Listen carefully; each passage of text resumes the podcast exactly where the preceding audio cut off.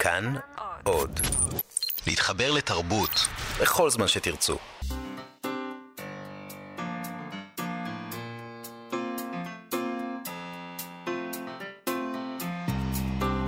מה שכרוך, עם שירי לב-ארי וענת שרון בלייס.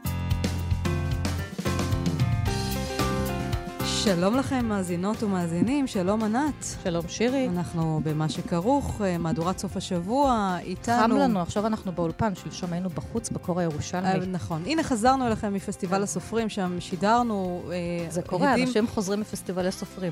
זה קורה. חוזרים משם, ללא נפגעים כן. בגוף ובנפש, אבל מלאים. והאמת שהפסטיבל עוד נמשך ויש עוד מה לראות ולשמוע שם. איתנו בשידור ליטל אמירן על ההפקה, מיכאל מיכאל אולשוונג על הביצוע הטכני. כבר uh, אנחנו עם, פני, עם פנינו לפסטיבל הבא, שהוא דוק אביב, שייפתח בחמישי הבא בסינמטק תל אביב, uh, ובו גם לא מעט סרטים על נושאים ספרותיים, שניים מהם uh, עליהם נדבר uh, כאן בתוכנית, סרט על אבות ישורון וסרט על אדם ברוך, uh, שעשו uh, ילדיו עידו ועמליה רוזנבלום. Um, יהיה פה גם חיים לפיד עם uh, רומן חדש, אהובתו של רופא הנפש, uh, בהוצאת כתר. ולפני זה, אולי... אה, uh, וגם שירה מטרנסילבניה. כן, אנחנו נקפוץ. נחזור לבית הורינו, לשורשינו. טרנסילבניה שברומניה, אנתולוגיה ראשונה רואה אור עכשיו בעברית של מבחר, של משוררים עכשוויים, שכותבים ברומנית ומספרים על מה שהיה ועל מה שקורה. אמ, אז זהו, אנחנו די עמוסות, ועכשיו אנחנו נשמע קפלה קולות. קפלה קולות. הבית מלא מוזיקנטים. אבי, אמי, אחים, אחות. כל אחד קם עם תורו. כל אחד אוחז כינורו ושירו. גמרו הליל, כל אחד שב למקורו רחוקו, כינורו במקומו ושירו. רק האדמה שמעת שעה. שמענו את uh, קולו של uh, אבות ישורון, שעומד במרכז סרט uh, תיעודי חדש ויפה שעשה עמיחי חסון. ולפני שנעלה את עמיחי, בואו נשמע עוד כמה צלילים שהזמר והיוצר המוכשר מאוד, ישראל ברייט, הלחין את השיר, שיר פרוזה כזה של אבות ישורון, ששמו פתיחה לרעיון. שבו השורות אמרת, כיצד נעשה אדם אבות ישורון? התשובה היא מן השבירות.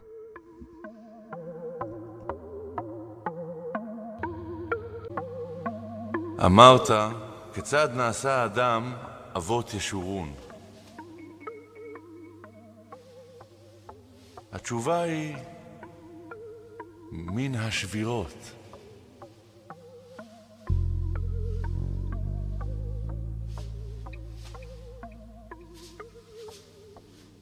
אמרת כיצד נעשה אדם אבות ישורון? התשובה היא מן השבירות.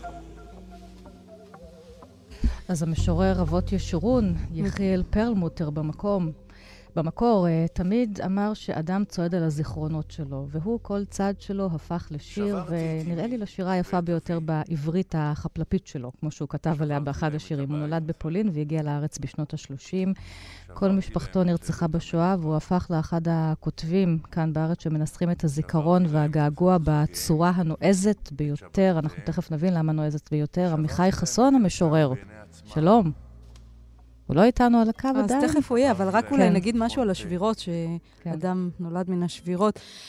ישורון שבר את השפה, שבר את סופי המילים, נכון. משתמש בקובוצים בסופי uh, מילים, עשה בעברית כבשלו, ברא אותה uh, מחדש, וגם כתב על שברים בזהות. כן, ושבר את בית אימא ואבא, הוא לקח את האשמה שהוא, כן, עליו. והאשמה שמלווה אותו, וגם על השבר הסורי-אפריקני שאחרי מלחמת יום הכיפורים, אז הרבה שברים ושבירות בשירה שלו, גם בסגנון וגם בנושאים.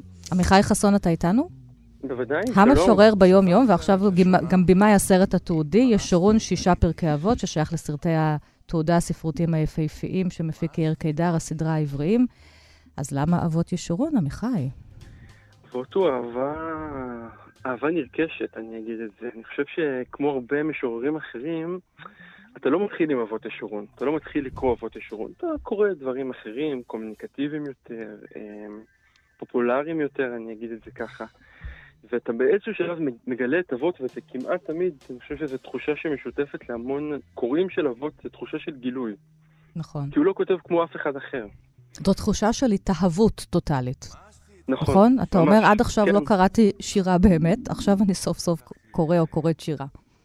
כן, זה לא סתם שאמרת את המילה באמת, כי יש באבות, בשירה שלו, איזושהי כנות כל כך טוטאלית, כל כך אמיתית ומוחלטת, שאתה אתה חייב להישאב אליה, אתה חייב, אתה מאמין לו כמעט מהשנייה הראשונה שאתה קורא אותו. אין לך אף פעם את הספק הזה שאולי יש פה רק מעשה לירי.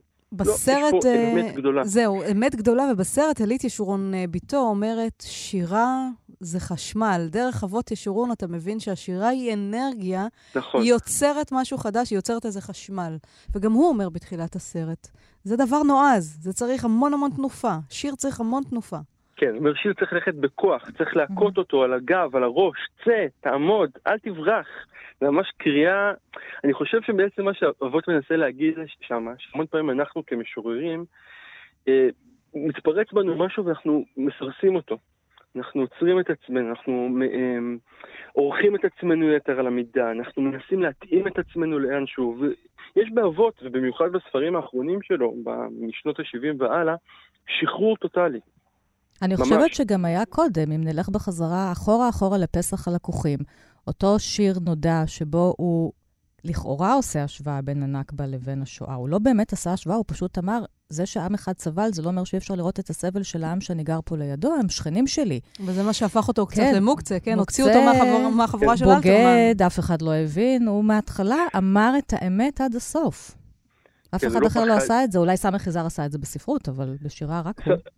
מה שמעניין, אגב, שסמך יזהר הוא בוודאי המיינסטרים, אה, חבר כנסת, זאת אומרת, הוא נכון, אדם כן. את סמך קיבלו את סמך יזהר ואת ישורון נקצו. אז איך אתה מסביר לא את זה? לא סתם יקטו, כלומר, יש פה, יש לזה כל מיני דברים, אני רק רוצה אולי לטובת המאזינים שלא מבינים, אנחנו מדברים פה על שיר שהיה שערורייה. אני לא יודע נכון. אם משהו כזה בכלל ייתכן היום, לדמיין דבר כזה, שמהדורות חדשות מתעסקות בשיר שהוא שערורייתי. אבל באמת ב-52 הוא מפרסם שיר שהוא תגובה אה, למלחמת העצמאות. למעשה אה, לשיירות הפליטים הערביים שהוא רואה שם, אה, שמזכירים לו את הפליטות שלו, הוא אדם שכבר חוויית הילדות הכמעט ראשונה שלו היא מלחמת העולם הראשונה והפליטות של המשפחה שלו שנכפתה מהמלחמה. וגם את הפליטות ההיסטורית של העם העברי ממצרים, כן, בוודאי. מדובר בפסח. לחלוטין. הוא, הוא ממש מפקיע את, ה, את הסיפור גאולה הזה של עם ישראל ועושה את ההשוואה הזאת אה, ל-48.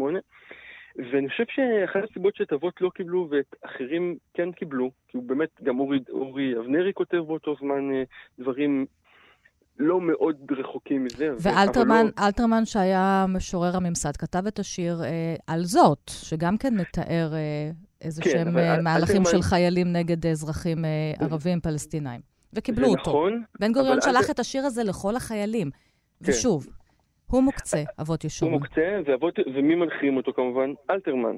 זאת אומרת, אלתרמן לב הממסד, ושלונסקי. אחרימן, אחרימן. אחרימן. זה שאחר כך הוא כן, מכונה על ידי אבות ישורון. נכון. אני חושב שאבות, אם, אם שאלתם למה דווקא אבות, אני חושב שאבות, המוזרות שלו ברגע הזה משחקת לרעתו. כי בנוסף לזה שהוא מעז להגיד את הדברים שאסור להגיד אותם, הוא גם טיפוס נורא משונה. הוא גם במובן מסוים לא חלק, במובן האמיתי, מהממסד פה. הוא לא עובד. הוא לא עובד, הוא גנדרן, אחד המרואיינים בסרט אה, כן. סיפר איך הוא מתלבש מהודר. דן מירון, כן. כן, דן. אז נורא קל לא לאהוב כן. אותו. אבל גם קל, אה, אבל גם קל עכשיו לאהוב אוקיי. את הדמות הזאת מעבר אה, לשירים. עמיחי, מה בין אבות ישורון ליחיאל פרלמוטר? השם, יש לו משמעות. גם על כן. זה דן מירון מדבר בסרט. אני חושב שכמספר המרואיינים בסרט, ככה מספר התשובות שקיבלתי. שאלתי כל מרואיין, זה ממש היה שאלת הפתיחה, תסביר לי מה זה אבות ישורון. ויש מרואיינים שאמרו, בעינינו זה שיר. פשוט שיר, אבות ישורון. יש בין אנשים שאמרו אה, שזה שם בדוי, יש כאלה שאמרו, פירשו אותו בצורה פונטית צלילית, ויש כאלה שפנסו עליו מה שנקרא בשפה ישיבתית וורט, נתנו עליו איזו דרשה שהסבירה אותו. ומה שנחמד ומעניין באלסטיות של השם הזה, אבות ישורון, שהוא באמת מתפרש בהמון המון צורות שלפעמים גם סותרות.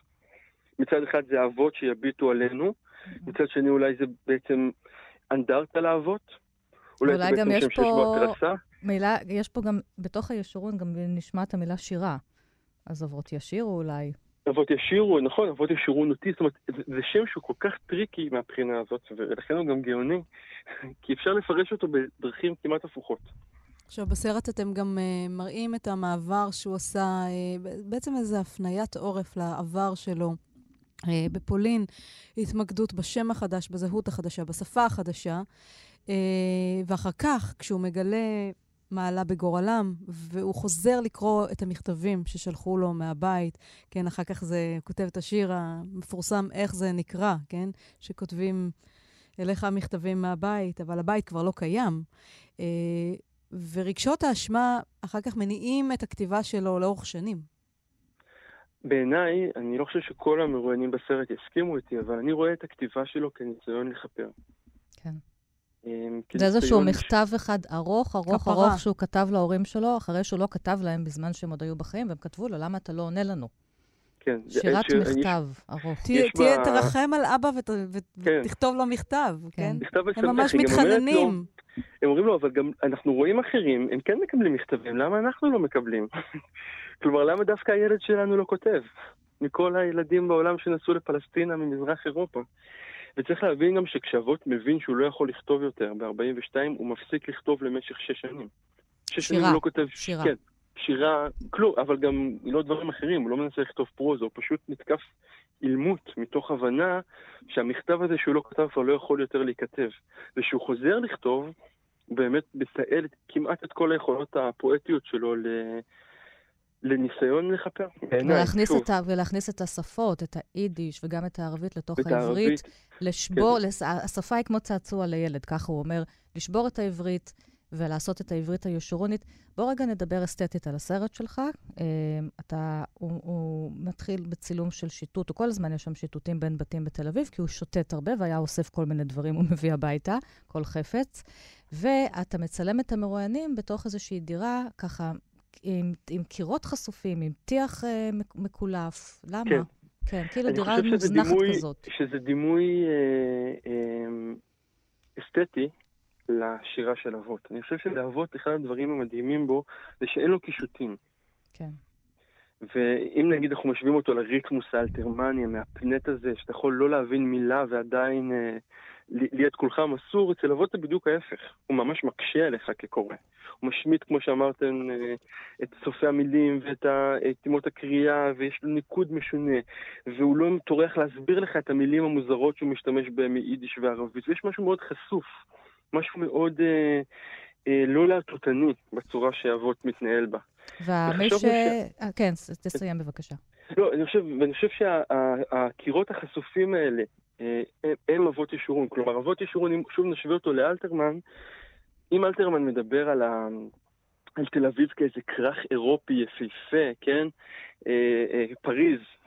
אבות רואה אותה כמו שהיא, עם הקירות המתקלפים שלה, ועם הטיח, ועם המדרכות השבורות. כלומר, זה עבורי אבות ישורון, להתבונן בדברים כמו שהם.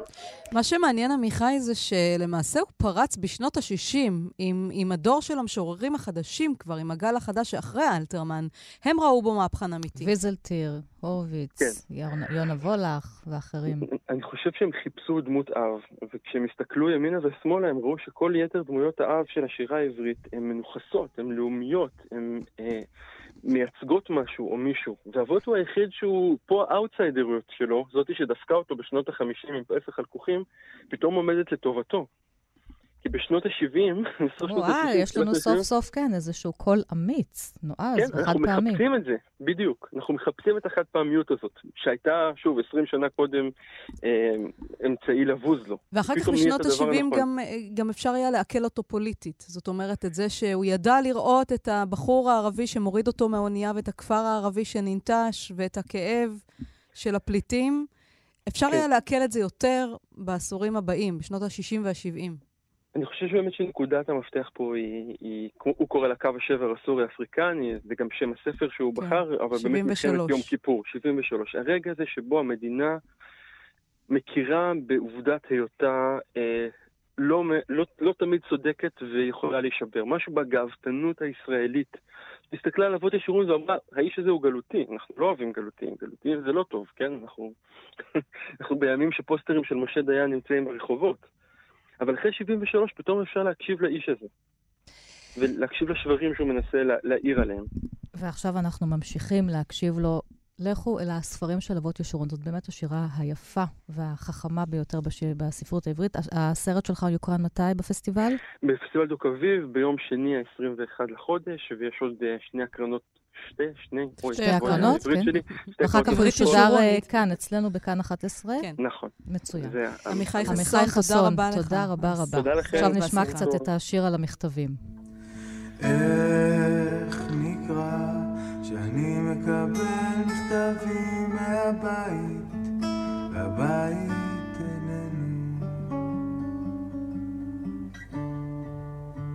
עכשיו אנחנו חוזרות uh, לבית ההורים שלנו. כן, האמת היא שזה מגמה, שזה, איך זה נקרא? זה מתאים לאבות ישורון, לטרנסילבניה, לרומניה, לאסופת שירה ראשונה בעברית שתרגמו משה בית יצחקי ופאול פרקש, ששמה כמו מים שעצורים בכפות ידינו. מים שעצורים בכפות ידינו, את יודעת, כן. טיבם לנזול. כן, הוצאת קשב לשירה, שלום אה, מוישלה. שלום וברכה, בכפות הידיים. בכפות הידיים. בכפות הידיים. איך עד עכשיו לא יצאה אסופת שירה רומנית? אה, טוב, זה סיפור ארוך. אה, הייתה תקופה לפני לא מעט שנים שתורגמה שירה רומנית אה, לעברית, אבל ב-20 אולי, 30 שנים האחרונות. הרי 20 או 30 שנים האחרונות זה כל האקשן, אחרי נפילת החומה והתפוררות הגוש הקומוניסטי, שם קורים הדברים. נכון מאוד, אבל uh, ככל הנראה uh, התרבות הישראלית uh, ב-20-30 שנים האחרונות עסוקה יותר מדי בעצמה וסביב מרכז הטבור שלה עצמה ולא מתעניינת ב... אה, אה, בוא נגיד שהעניין ברומניה הוא יותר עניין אה, כלכלי של הפקת רווחים מאשר עניין כן. תרבותי, למרות שהקולנוע הרומני הוא מצוין וכן יש בו עניין בשנים האחרונות. גם השירה, גם השירה. גם השירה הרומנית וגם הספרות והתיאטרון הרומני. רק שבישראל לא מגלים, לא מגלים באיזה עניין, כי לרומניה יש איזו תדמית של מדינה ש... נכשלת, כן, נידחת, נכשלת. מוישלה, אתה תרגמת כן. שני ספרים של אנה בלנדיאנה, שהם לכשעצמם ראויים אה, לשיחה, ושוחחנו איתך עליהם. ועכשיו, כאמור, אסופה של כמה משוררים, כולם מטרנסילבניה, מהחבל ארץ הזה, קבוצת אקינוקס, נכון? אקינוקס, כן. אקינוקס, אה, התגבשה בשנת 1968, זה ממש עכשיו. זה השנה, כן, מרד הסטודנטים בעיר קלוש. שנה קריטית כזאת. ב... שלטון קומוניסטי קיים ברומניה, זה עדיין לא העידן של אה, צ'אושסקו, לכאורה קצת יותר קל, אבל אין בדיוק חופש ביטוי, ובכל זאת המשוררים מצליחים ליצור קול. אה, לא, אנחנו מדברים על, על, על בדיוק על השנים אה, שצ'אושסקו, אה, משנת 60, 64, צ'אושסקו בעצם משתלט על רומניה. כן, אבל זה עדיין לא העידן הדיקטטורי שלו של שנות ה-80, לא, לא, זאת אומרת, זה, זה עדיין עוד יחסית... זו, זו הטעיה, זו הטעיה שהוא הצליח ליצור, 아, אוקיי. לתעתע גם ברומנים וגם בעולם כולו, בעולם המערבי. ומתגבשת חבורת משוררים, אני אקרא אולי שיר של אחד כן. מהם, אה, מירצ'ה פטיאן. אה, אדם חי חיים שלמים בבטן מכונית רעועה, שהסיע אותו לאורך ולרוחב גבולות מסך הברזל. עכשיו בזקנתו הוא בולע את המכונית, נתח אחר נתח, חלק אחר חלק, ללא לעיסה, ומקיא אותם מאוחר יותר כחומר צמיג, ממילים חסרות משמעות. אז יש פה גם את הנושא הזה של מסך הברזל, נכון. אין לי. חופש תנועה, וגם הנושא הזה של שירה. נכון. חופ... נכון. התנועה והשירה. אמ, כן, נכון. זה, חוסר זה... התנועה והשירה. טוב, אה, אני כתבתי מאמר מאוד גדול, שהוא מופיע, חלקו מופיע בספר של אנה בלנדיאנה, וחלקו במאמר רחב יותר בכתב עת אקדמי של אורנים דברים, על שירה תחת דיכוי. אני חוקר את העניין הזה של איך כותבים שירה תחת דיכוי, וזה מרתק. זאת אומרת, אנחנו יכולים לזהות מערכת של צפנים, של קודים, של שימוש במה שצ'סלב מילוש קרא התחפשויות כן. בספר שלו, הרוח השבויה. זאת אומרת שאתה כותב שירת מחאה, אתה כותב שירה שהיא בעצם חותרת תחת השלטון, אבל אם מאחר ומשוררים, מחזאים, אינטלקטואלים נרדפו, אז ואם תופסים אותך, אתה אומר, בעצם לא כתבתי, לא, לא כתבתי על הזמן הזה, ולא, אני לא חותר, אני, אני משתמש במטאפורות, או משתמש בדימויים שהם בכלל לקוחים ממקום אחר.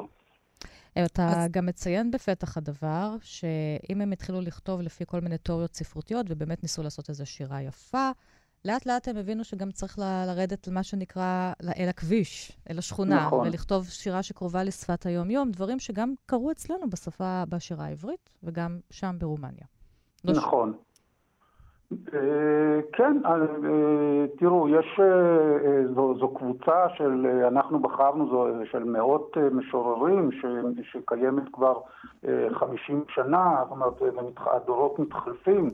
אבל אפשר גם להבדיל ביניהם, להבדיל בסגנונות שונים, בעיצוב שונה של, של, בתמות שונות, אבל בעיקרו של דבר, אני אומר, התמות מתנקזות ל, ל, ל, לשירה שיש בה איזה, איזה רצון, איזה כמיהה לשחרר את המחשבה מכלאה. זאת אומרת, השלטון דאג לכלוא את המחשבה ולרדוף את המחשבה ולרדוף את האנשים החושבים אחרת מאשר ועידת המפלגה, או ועדת המפלגה, והמשוררים חתרו כנגד המגמה הזו. יש מאמר מאוד מעניין של חוקר בשם סורסקין שאומר שהמשוררים אה, בתקופה של צ'אוצ'סקו הם, הם בעצם אחד מהגורמים המרכזיים למהפכה שהגיעה ב-89. אז זהו, אה, אה, משה, מה קורה אחרי עידן צ'אוצ'סקו עם השירה הרומנית? אז זה, זה נורא מעניין. אחרי עידן ההצפנות והקודים. אז זה נורא מעניין, יש אכזבה מאוד גדולה. זאת אומרת, אה, אנה בלנדיאנה אומרת אה, אה, שבעצם בתקופה, ויש מחקרים על זה, שאומר, ככל שהמשורר או האומן חי תחת דיכוי, השירה שלו יותר טובה. זאת אומרת, ככל ש, ש, שמתחיל... אז מה, השירה דועכת ככל שהחירות גוברת, או החירות היחסית? במובן מסוים השירה הטובה דועכת כשיש חופש, כי אתה לא... לא מאמץ את האנרגיות הנפשיות שלך והפואטיות שלך אה, אה, כדי לייצר שירה שהיא אה, תבטא את מאוויי הנפש לחירות, את מאוויי הנפש לאיזה עולם, למלוא ההוויה. וכשאתה בחופש, אז, אז, אז יחסית, אז, אז בעצם המקום הזה הולך אה, אה, ודועך. צריך לזכור גם שהמעבר הקיצוני משלטון דיקטטורי לחופש הוא טראומטי, לא פחות מאשר מעבר מחופש ל... כן, אתה צריך אה, למצוא את השפה מחדש. מוישלה יצחקי, תודה רבה, אסופת לא- השירים. אני לא אקרא שיר אחד? הנה, אתה כן. קורא? אוקיי. אתה קורא בקצת כמו מים שעצורים בכפות הידיים, כך נקראת אסופה כן. בהוצאת קשב. נכון. שיר קצר. כן, אז כן. אני, אני, אני, אני, אני אקרא שיר של מרתה פטרו, אחת המשוררות הטובות ביותר לדעתי, כן, שחיות איתנו היום נקרא את הפסולת. ואחרי זה אין עוד שום כאב, שום סבל. אני לוחשת לעצמי וממיינת בשקט ניירות, מכניסה פתקים לקלסרים, מניחה את הספרים על המדף. אחריי יגיעו ידיים אחרות שיחטטו בין הדברים. יגיעו אנשים שלא רגילים לניירות קורבים כתובים על צד אחד וישליכו אותם לאש. לאחר מכן הכל יתרחש כהלכתו. על אף כל אלה, אחר כך לא נשאר שום כאב. אל תדאגי. אינך יכולה להציל אפילו פיסת נייר שעליו קשקש שבר שיר, אבל המלכה תבוא ותעשה סדר. בכל מקום שמתי לב שאם האהבה נעלמת, גם תשוקת המוות, ובמקומה שום דבר לא מופיע. הלב הופך לחלוקי אבנים על חוף הים, שנותר מוכה גל אחר גל. לאחר מכן יבואו ידיים אחרות, ולא יותירו אחריי דבר על כנו, ובבית ישרוד ניקיון מוחלט. מוישלה יצחקי, תודה רבה. האנתולוגיה של השירת אה, מטרנסילבניה, כמו מים שעצורים בכפות הידיים בהוצאת קשב לשירה. תודה לך. תודה רבה לכם. אנחנו עכשיו אה, מארחות באולפן את אה, חיים לפיד. בשידור חיים. שלום חיים, עם ספר חדש. שלום, שלום. סופר חיים לפיד. כן, סופר חיים לפיד, אהובתו של רופא הנפש בהוצאת כתר. הספר הזה, סיפור אהבה לא שגרתי, בן שמעון, צעיר בן 17 וחצי, רגע לפני גיוס, ובן בת הדודה שלו, אדווה. היא המבוגרת ממנו ב-11 שנים, אדווה היא אה, אה, סובלת ממחלת הקצרת, היא לא מאריכה ימים, היא עובדת כמתמחה בבית חולים פסיכיאטרי. אבל סיפור הקשר שלהם אה, מלווה את שמעון כל חייו הסבוכים. זה לפחות מה שקורה בחלק הראשון, הארוך יותר בספר. אחר כך יש עוד שלושה חלקים קצרים, תכף נדבר עליהם. שוב, שלום חיים. שלום וברכה. איך שוב... נולד הרומן הזה? למה שני הבני דודים האלה מנהלים רומן כזה תחת אפינו? טוב, תחילתו של הרומן הוא לא מבני הדודים, אלא תחילתו של הרומן, אם כבר uh, ככה... או מהסוף. נזכרים נשכחות, כן. מלפני בערך uh, תריסר שנים או משהו כזה, שיום אחד רשמתי ביומני, כמו שקרוי, כמובן שבמחשב. Uh, פסיכיאטר מכובד uh, לאחר לילה ארוך של uh, חיבוטי נפש, מגיע למוסד שבו הוא עובד ומאשפז את עצמו.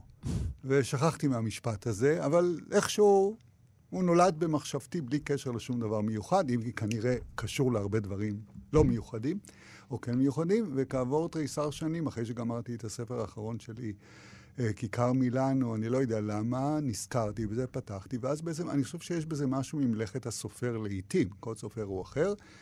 אצלי הרבה פעמים הדברים עומדים ככה, אוקיי, יש לנו פסיכיאטר מכובד, שאחרי לילה ארוך מחליט לאשפז את עצמו במקום שבו הוא עובד.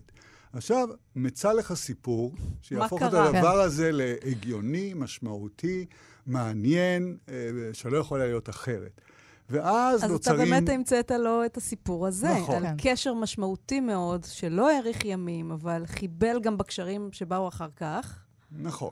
נכון. וגורם לצעיר הזה להפוך להיות פסיכיאטר בעקבות כן, אהובתו המתה. כן, הוא מתחיל כפילוסוף ועובר לפסיכיאטריה. נכון, ואחר כך הוא מאשפז את עצמו באמת. נכון, יש פה בעצם, בעצם, במובן מסוים בזעיר אנפין, כיצד בעצם נוצר העולם המקביל הזה, העולם הדמיוני הזה של הספרות וכדומה, איך הוא נוצר למעשה מהרגע שאנחנו, דברים ידועים, מהרגע שאנחנו מתחילים לחשוב ובעצם צריכים, במקום, כמו בחיים, מג, מגלים מישהו או לומדים עליו, פה אנחנו בעצם ממציאים אותו, אבל גם בחיים כמובן הרבה מאוד מגילויים זה המצאה. חיים, כתיבה היא המצאה, באיזשהו כן. מובן גם העולם הנפש והפסיכיאטרי והפסיכולוגיה הם גם המצאה. יושבים המטפלים עם המטופלים, והמטופלים מספרים סיפור, זה הרי נרטיב.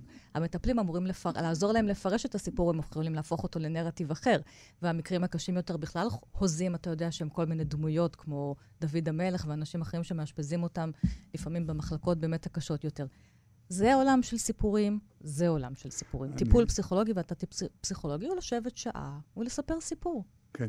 אני מאוד מסכים איתך בהרבה מאוד מובנים. למשל, אה, אני זוכר שקראתי את, אה, את הספר עולמו של הילד המחונן, או משהו כן. כזה שזכה להמון הדרמה של הילד המחונן. הדרמה, הנה, זה היה לפני כן, המון שנים. כן. שמתי לב איך רוב האנשים מסביבי הזדהו והתרגשו עמוקות מהדבר הזה, אבל לי היה תחושה מאוד חזקה, אולי בגלל הרקע הספרותי שלי, אה, שלמעשה כל, בעיקר פסיכולוגיה שעוסקת בילדים מאוד מאוד קטנים, היא פשוט מדגימה את מה שאת אומרת לגבי מבוגרים.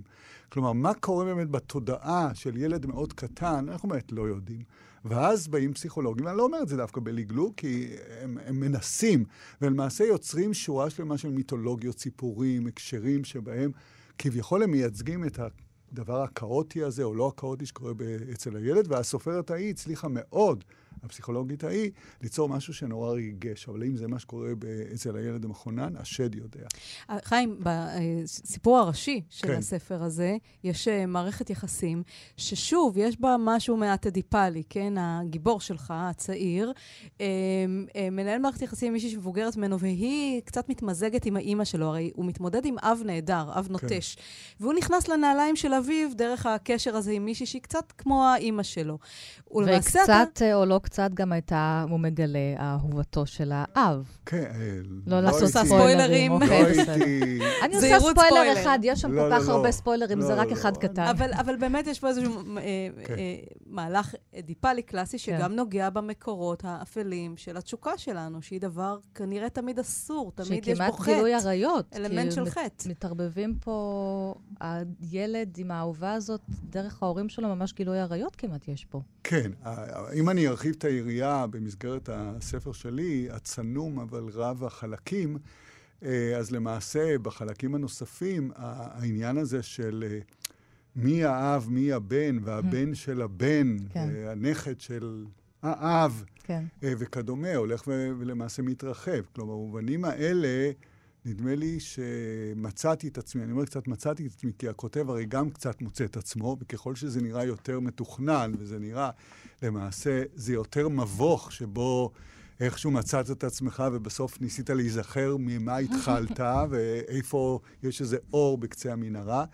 אז אני אומר, נכון, האם, ה... אני חושב שתמיד העניין האדיפלי וכל הס... היכולת המדהימה של פרויד, נגיד, לספר סיפור שהשתלט על הדמיון שלנו ונתן לנו תחושה שיש בו גם אמת, וכמובן שבפועל, לך תדע את מה בדיוק האמת והדמיון, היא נכונה תמיד. כלומר, הסיפורים הם תמיד מין סיפורים...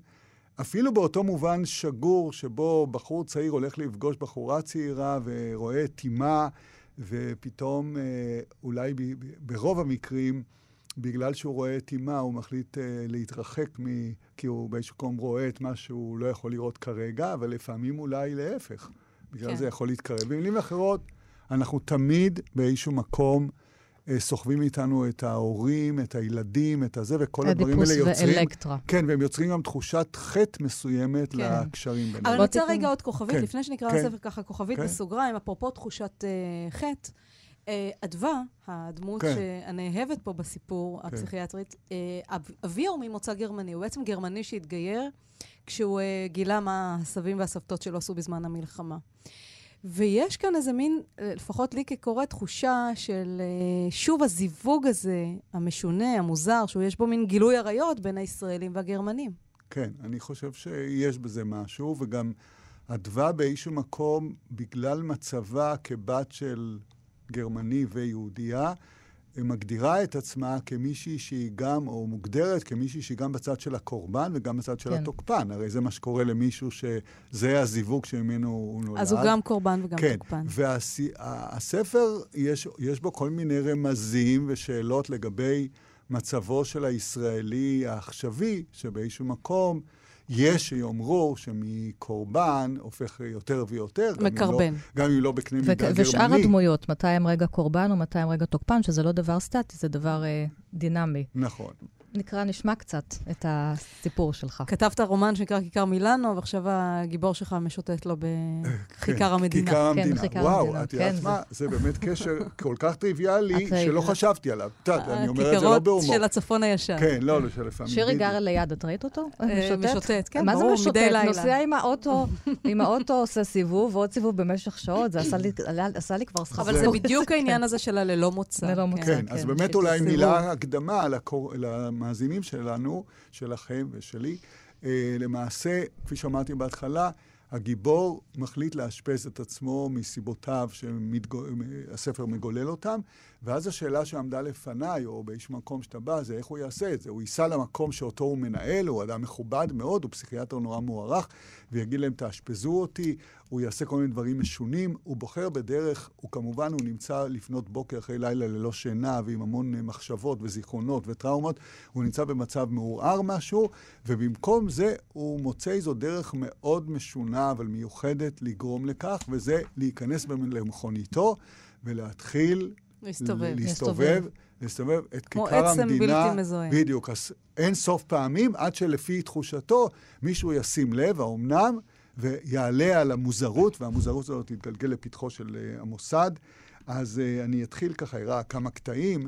Uh, לאחר שנכנס למכוניתו, נעזר במספריים שהביא עמו בתיקו כדי לקרוא בחולצה שלו קרע לא גדול, אבל ניכר לעין. לא הייתה לו שום בעיה להשתלב במכוניתו בתנועה הדלילה, בתנועה הדלילה בשעה זו בה' באייר. הקפה של כמה מעלות צריך אדם לעשות ברחוב הזה, הסובב את כיכר המדינה, כדי שניתן יהיה לקבוע שחרג מן ההתנהלות הרגילה והנורב... והנורמלית בו. ומה ניתן לומר על מי שאינו מסתפק בהקפה אחת? הייתה לו מכונית יפנית מדגם פופולרי בצבע אפור עכבר נפוץ למדי, דבר שלא הקל על הגשמת תוכניתו. האם יצליח בכך גם ללא צעדים ראוותניים מדי, קיצורי דרך שלגמרי לא הולמים אותו? עשרים ההקפות הראשונות עברו עליו כצפוי ללא שום אירועים מיוחדים.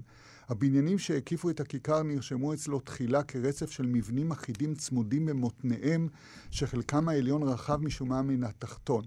בהמשך החלו כמה מהם להתבלט כשהם דוחקים את האחרים לרקע. למשל, סניף בנק הפועלים שאביו, ככל הידוע לו, החזיק בו את כספו. או שלושת אולמות התצוגה הסמוכים זה לזה שהציגו בחזיתם בובות ראווה לבושות בהידור צונן תחת השלט אמור. כן, אנחנו נפסיק, נפסיק פה. מעץ, כן, אוקיי. אז אה, חיים, אני רוצה כן, לשאול כן. אותך, אפרופו אה, מה שקראת, אה, ובעצם לעבור לחלקים האחרונים כן. של הספר, חלק כן. שני, שלישי ורביעי, שעושים מין מעשה בורכסיאני כזה, הרהור על הכתיבה ועל מעשה הכתיבה. בעצם אנחנו לא יודעים מי כתב את הנובלה. זה, האם זה אה, אותו שמעון הצעיר, או שזה רפאל בר, המנהל של המוסד הפסיכיאטרי שמאשפז את עצמו. זו דמות אמיתית, זו דמות בדיונית, וגם בחלק האחרון אה, של הספר, אה, יש אדם שיוצא למסע רציחות אה, סדרתיות של סופרים בגין מה שהוא מכנה פשעי כתיבה. כן, אין ספק שזה עניין אה, לא פשוט. אתה גם מתפלמס עם אה, סימנון. כן. על זה שהוא בעצם חי חיים טובים, אבל את הדמויות שלו הוא התעלל בהן ורצח אותן בלי, בלי הנד עפעף. השבת שלו, כנראה, שמה קץ לחייה במהלך שיחת טלפון משותפת, מעין נקמה אמיתית על דמויות בדיוניות, כן, שבהן הוא התעלל. כן. Uh, כן, אני חייב להודות גם בחטאי שלי, uh, כסופר ו... שמסבך את הקורא פה באמת במבוך, אולי לא במקרה דיברתי על כך. אה, אני רק לא בטוח שמבחינתי זה, זה כל כך הרהור, אם כי יש, ב, יש בזה גם צד של uh, חשיבה uh, על הטקסט עצמו, אבל אני רואה בזה מובן מסוים, וכך גם חלק מהקוראים, לפחות בעדים ששמעתי, התגלגלות הסיפור הלאה.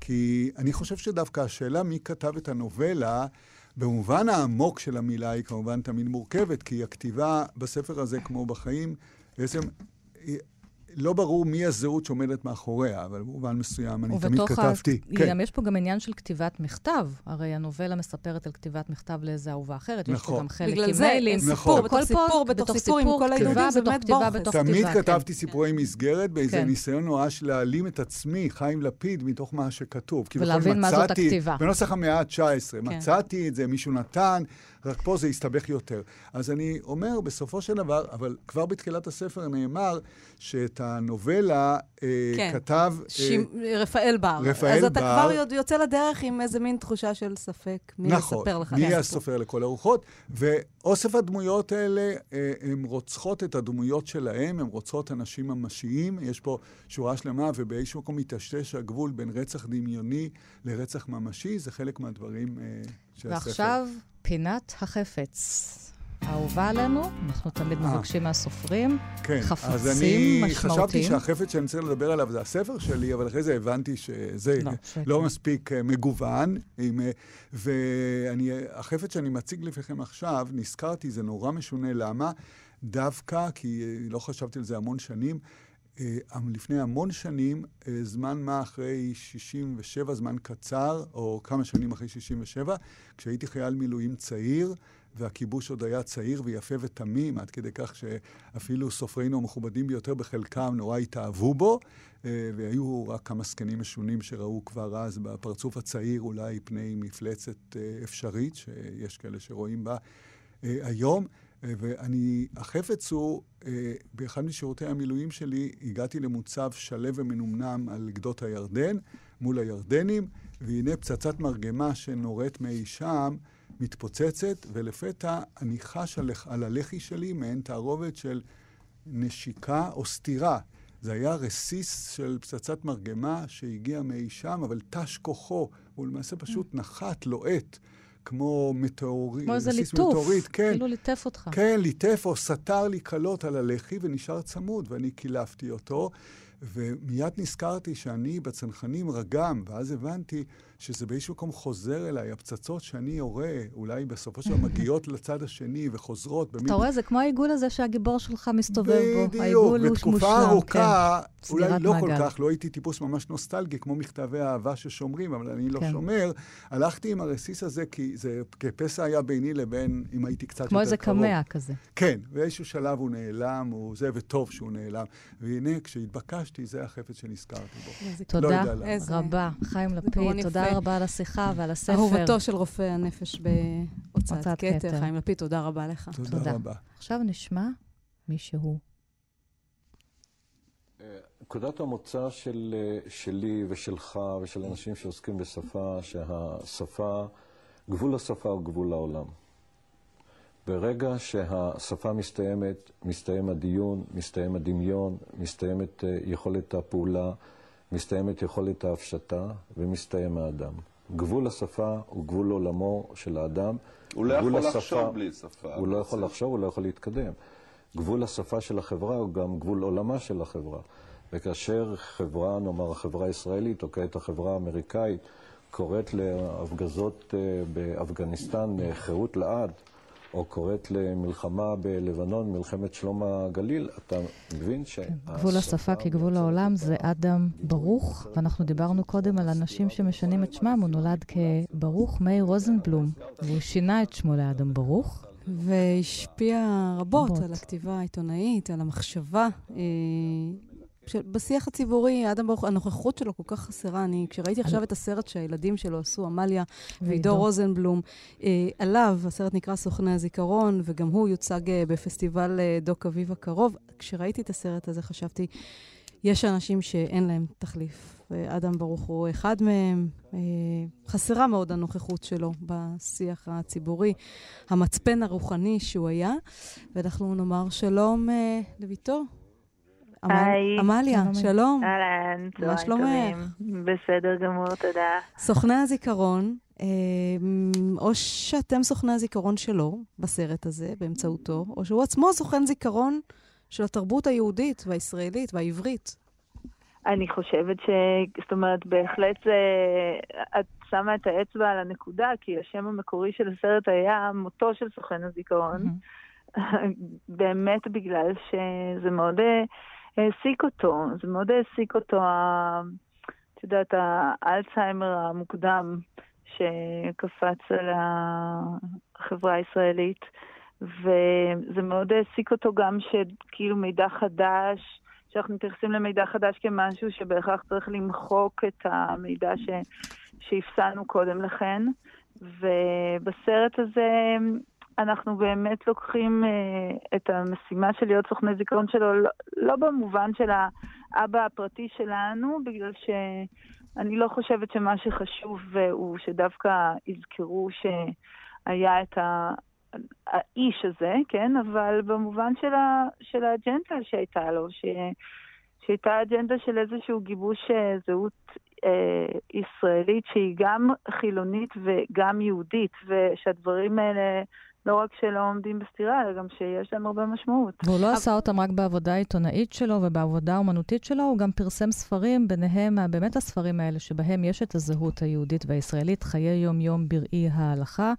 נכון. ועוד ספר חשוב חיינו, ספר תקנונים יהודי-ישראלי. זה אומר שהוא מנסה כן.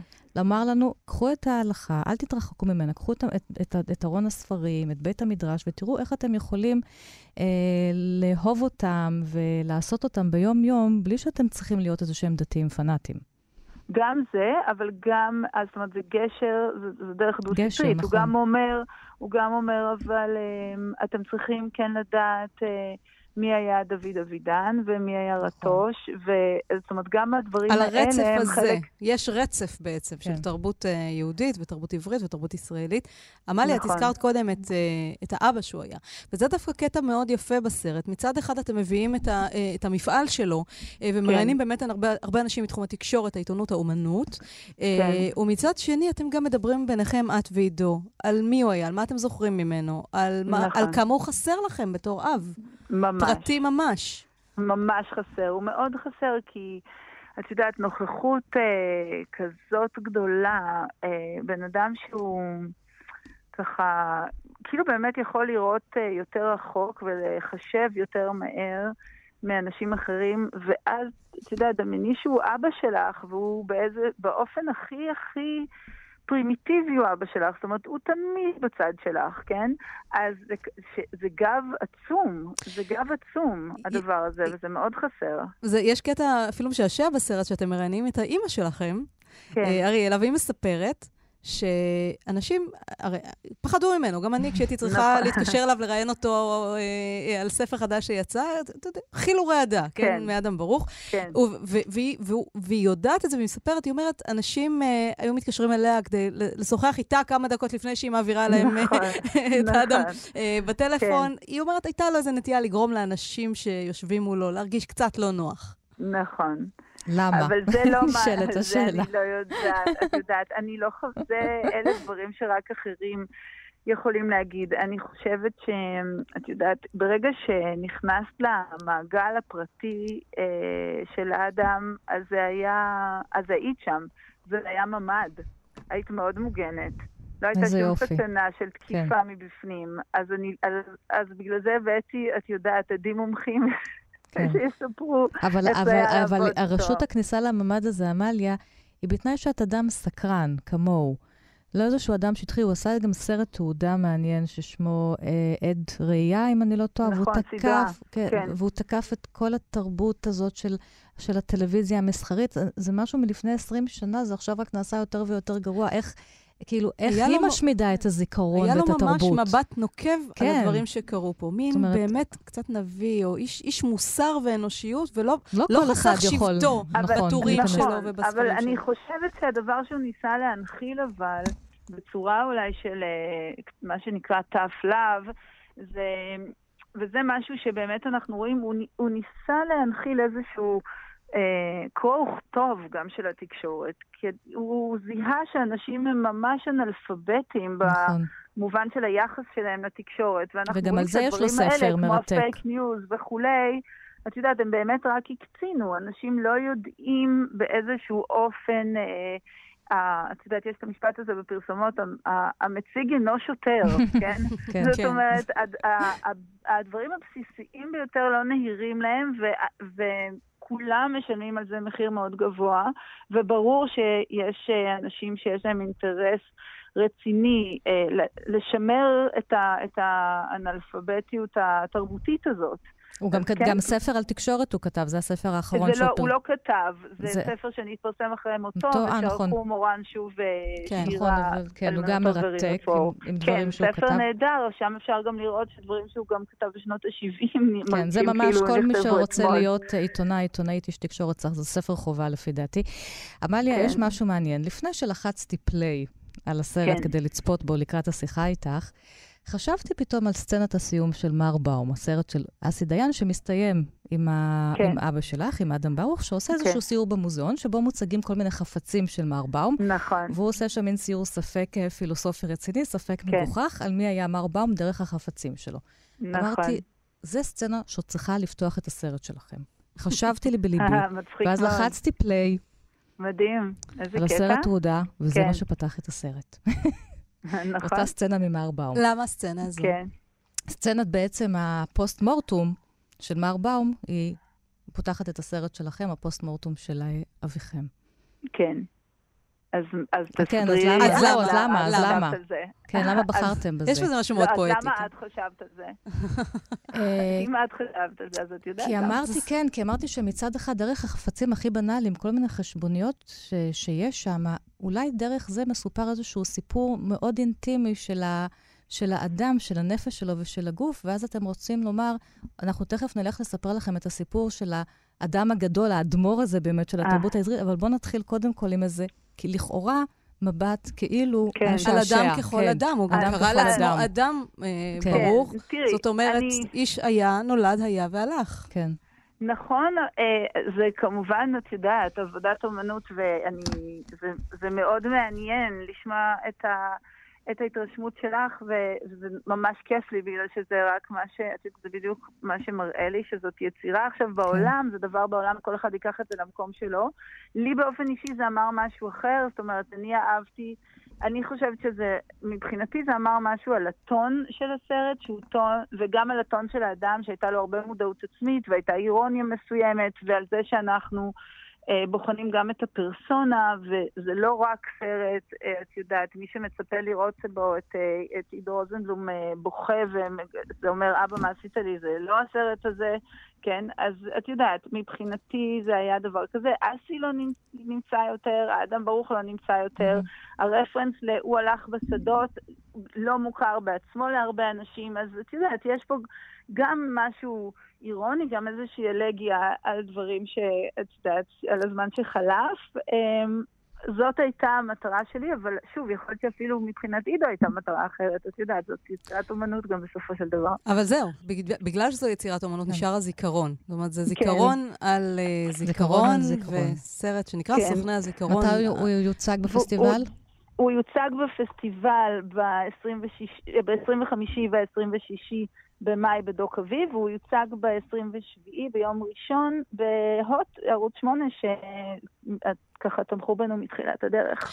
אז uh, מוזמנים לצפות בסרט היפה הזה והחכם הזה על אדם ברוך, סוכני הזיכרון, שמביא את האיש, את המצפון המוסרי, את המורה הרוחני שהוא היה לתרבות הישראלית כאן ועכשיו, יצר את הרצף הזה של הזיכרון התרבותי נסיים. שלנו, הגנטי. עמליה רוזנבלום, תודה רבה לך. אנחנו נסיים עם השיר מתוך סרט התעודה העדרי, השיר של נטשה עם החדשות. שנובחות עלינו תודה. שנקווה שיהיו טובות. שיהיו טובות. שיהיו טובות, אמן. תודה למיכאל אולשוונג על הביצוע הטכני, ליטל אמירן על ההפקה, ענת שרון בלייס. שירי לב-ארי, תודה לך. שבת שלום. ושקט.